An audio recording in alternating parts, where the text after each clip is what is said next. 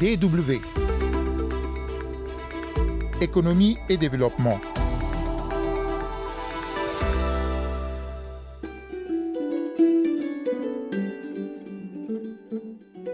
Fini les avantages dont bénéficient le Mali, la Guinée et l'Éthiopie dans le cadre de l'accord commercial de l'AGOA, l'African Growth and Opportunity Act. Ainsi en a décidé le gouvernement américain qui les a exclus de l'accord. Quelles pourraient être les répercussions concrètes pour les économies de ces trois pays? On en parle dans la première partie de ce magazine. Et puis au Sénégal, comme ailleurs sur le continent, la noix de cajou est exportée à l'état brut. Un manque à gagner énorme pour les agriculteurs. Mais ce pays s'engage de plus en plus dans la transformation locale du produit. Un vaste projet est mis en œuvre à cet effet en Casamance. Économie et développement, c'est Rodrigue Guézodia au micro.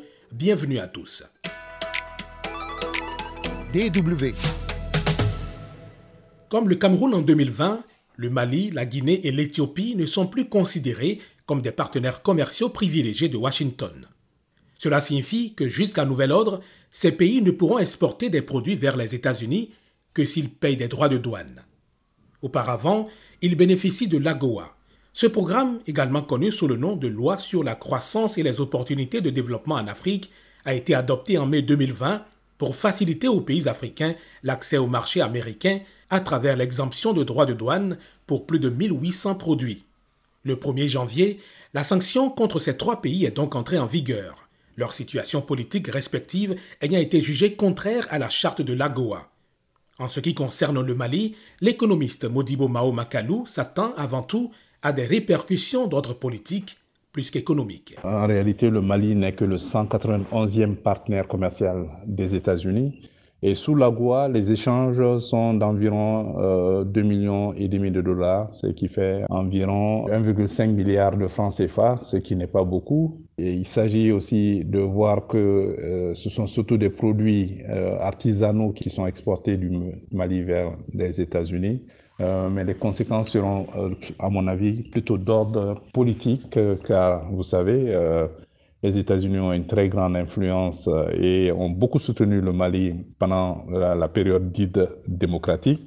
Et donc, l'influence des États-Unis aussi dans les organisations régionales et internationales pourront affecter un peu les relations entre Bamako et Washington qui jusque-là étaient excellentes. À l'instar du Mali, les exportations de la Guinée vers les États-Unis sont bien moins importantes que celles de l'Éthiopie, qui, en 2020, dépassait les 500 millions de dollars de marchandises. Parlant donc de la Guinée, les exportations, elles, concernent essentiellement des minerais d'aluminium, des produits artisanaux ou encore des produits de pêche. Et elles ont d'ailleurs connu une baisse ces dernières années, constate Mamoudou Bagaga. Selon l'enseignant-chercheur à l'Université générale Lansana Conté de Sonfonia, les conséquences pour la Guinée de l'exclusion de l'AGOA sont, de ce fait, presque insignifiantes. Il ne faudrait pas dramatiser cette répercussion-là sur l'économie guinéenne dans son ensemble, parce que ces échanges-là sont autour de 10 millions de dollars en 2020, par exemple. Et de la même manière, quand on regarde le volume global des exportations de la, Guinée, uniquement sur le marché chinois, c'est autour de 2,5 milliards de dollars. Vous voyez que le marché américain ne représente pas grand chose concernant le, les exportations guinéennes. Maintenant, au niveau des produits, et ça, ce n'est pas seulement le cas de la Guinée. L'AGOA profite beaucoup plus ici euh, aux produits textiles et des vêtements, bien qu'il existe d'autres produits qui sont concernés, tels que les produits horticoles, tels que les oléagineux, les arachides et autres. Ce sont les entrepreneurs qui évoluent dans ces secteurs-là qui vont être les plus affectés. Mais moi, j'aimerais beaucoup plus aussi faire une analyse inverse, essayer de voir euh, le cas des États-Unis. Il y a aussi la liberté des exportateurs américains d'exporter leurs produits ici sur le territoire euh, guinéen ou des pays qui, qui, bénéficient ici de cet accord préférentiel.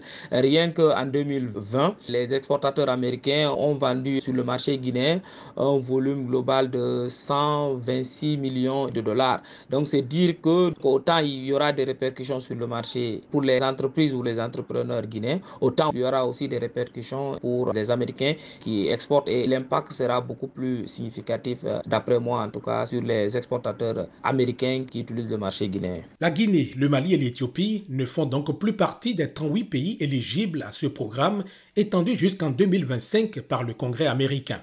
Cette sanction est la même que celle déjà infligée pour gouvernance défectueuse à plusieurs autres pays. le Burundi, la Mauritanie ou Madagascar, même si ces derniers ont ensuite été réintégrés. La Côte d'Ivoire aussi avait été privée en 2004 des préférences commerciales de Washington en raison de la crise politique. De nombreux experts ont observé que malgré la franchise de droits de douane sur des milliers de produits pétroliers, agricoles, textiles, artisanaux, les échanges commerciaux entre l'Afrique et les États-Unis restent largement en dessous du potentiel. De 100 milliards de dollars en 2008, ils ont chuté jusqu'à 39 milliards de dollars en 2017, selon les chiffres de l'Agence américaine de développement USAID. Certains analystes estiment alors qu'une mise en œuvre efficiente de la zone de libre-échange continentale africaine aiderait les pays africains à se départir de ces liens avec les puissances internationales. Un avis que ne partage pas Modibo Mao Makalou. L'économiste malien trouve que les deux marchés, africains et américains, n'ont pas les mêmes caractéristiques et devraient être plutôt complémentaires. En effet, euh, la zone de libre-échange continentale offre une opportunité euh, assez unique aux pays africains parce que vous savez, ce serait par la taille des pays et la surface la plus grande zone de libre-échange au monde, environ 1,4 milliard de consommateurs. Et il a été déjà établi que quand les Africains commercent entre eux, il y a plus de transformation dans les produits que les Africains échangent entre eux alors que les échanges avec euh, l'Europe et l'Asie et les États-Unis, les produits qui sont exportés sont généralement bruts, très peu transformés, très peu de valeur ajoutée. Mais je pense qu'il n'y a pas d'antinomie entre euh, le commerce avec les États-Unis et la zone de libre-échange euh, continentale, car vous savez, il y a à peu près 1800 lignes tarifaires au sein de l'AGOA et il y a près de 4600 produits qui sont exonérés des droits de douane pour pouvoir être exportés vers ce qui est probablement le plus important marché au monde. Donc je pense que c'est une opportunité pour les Africains et les deux peuvent aller de pair, non seulement avoir une zone de libre-échange continentale, mais aussi pouvoir commercer avec les États-Unis, qui sont la première puissance économique au monde. DW La noix de cajou, fruit de l'anarcardier, est l'une des principales richesses de la Casamance, au sud du Sénégal. Malheureusement, moins de 15% des noix sont décortiquées dans cette région qui fournit une bonne partie de la production sénégalaise. Comme dans d'autres pays producteurs, la majorité de la production est exportée pour être transformée. Résultat, le prix de cet aliment augmente ensuite sur le marché. Avant d'être consommées, les noix de cajou sont très souvent torréfiées, salées et emballées en Europe ou en Amérique du Nord, tandis que les populations, surtout les principaux acteurs que sont les producteurs, ne profitent pas réellement de cette manne, faute d'une industrie de transformation. Mais une organisation non gouvernementale s'est engagée à changer la donne pour que désormais la Casamance ne vende plus sa noix de cajou à l'état brut. Mamadou Alpha Diallo, notre correspondant en Casamance, nous en dit plus. La création d'une chaîne de valeur tant rêvée pour mieux profiter de la noix de sera bientôt une réalité pour les acteurs de cette filière en Casamance. Et cela grâce à l'appui de l'organisation non gouvernementale Life Caseo en partenariat avec le département de l'agriculture des États-Unis d'Amérique, qui y déroule un ambitieux programme visant à booster la production, la transformation et la commercialisation de ce produit. Laurent Gomis, le président de cette organisation, nous présente ce projet. C'est d'abord un, un projet qui sert à relier les infrastructures, les finances avec les fermes de cajou. C'est très complexe, mais euh, c'est un projet qui est euh, dans trois pays au Sénégal, en Guinée et en Gambie. Euh, on appelle cette zone-là la zone Segabi. son objectif, c'est de faciliter l'intégration entre les différents pays autour de la noix de cajou. Selon Laurent Gomis, leur accompagnement se fait dans neuf secteurs de la chaîne de valeur. Neuf activités qui tournent autour de, cinq grandes composantes. Vous avez la composante infrastructure qui euh, consiste à faire des routes au niveau des zones de production afin que tout ce que nous avons comme exploitation soit connecté au marché. Vous avez les magasins de stockage et vous avez la composante accès au marché qui euh, permet de pouvoir euh, mettre en lien les producteurs, les acheteurs et les grands commerçants pour que la commercialisation puisse se faire dans de bonnes conditions.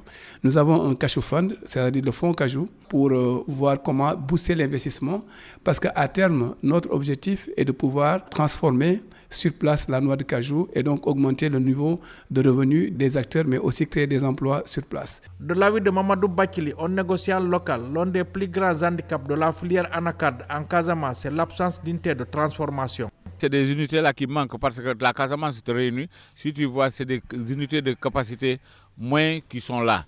Et nous voulons avoir aujourd'hui comme la Côte d'Ivoire et ailleurs, des unités de capacité 20 tonnes par jour. Si Dieu nous donne cette chance, nos produits-là, on ne va pas les vendre à brut, on va les traiter et après les vendre. Ici, en Casamance, chaque année, maintenant, on fait 50 000 tonnes d'anacar. Si on parvient à transporter 25 000 tonnes et les autres 25 000 tonnes, on peut les exporter. Mais si on exporte tout, donc cela veut dire que nous, on travaille pour euh, euh, rendre les autres riches et nous ne serons pas riches parce que la transformation, c'est une chaîne de valeur qui est là, qui nous aide à faire, à faire travailler nos enfants. Ils ne vont, ils n'iront pas dans l'aventure. Biram Ndiaye, président de l'antenne régionale de l'Union nationale des commerçants et industriels du Sénégal à Jiguensor, abonde dans le même sens et souligne que l'État du Sénégal n'a pas encore compris les enjeux de cette filière. Parce qu'une filière où on quand même finance plus de 42 milliards, voire même 50 milliards en 6 mois, ça c'est pas une mince affaire. Celui qui veut vraiment développer la filière anacarde en Casamance doit mettre l'accent sur la production et la transformation, insiste Biram Ndiaye. D'abord, aidons les producteurs à avoir la meilleure qualité de semences, les encadrer, les former et ensuite, parallèlement, qu'on s'attelle à la mise sur pied des unités de transformation avant de parler de la commercialisation. Signalons que l'État du Sénégal, dans le souci de mieux développer cette filière, que bon nombre d'économistes appellent le nouvel ordre de la Casamance, a mis à contribution depuis quelques années la délégation à l'entrepreneuriat rapide d'AIR pour aider les acteurs à trouver les financements nécessaires à leurs activités. Mais jusque-là, les milliards annoncés avec fanfare au début de chaque campagne ne parviennent pas aux acteurs. La La valorisation de cette filière au Sénégal, dont la production moyenne est estimée à près de 30 000 tonnes, a permis de booster le pays au rang du 9e producteur du continent et 15e dans le monde. Bien loin, cela dit, de la Côte d'Ivoire qui reste le premier pays producteur mondial avec environ 900 000 tonnes de noix récoltées en 2020. Ce sera tout pour ce numéro d'économie et développement que je vous remercie d'avoir suivi. On se donne rendez-vous la semaine prochaine. D'ici là, prenez soin de vous.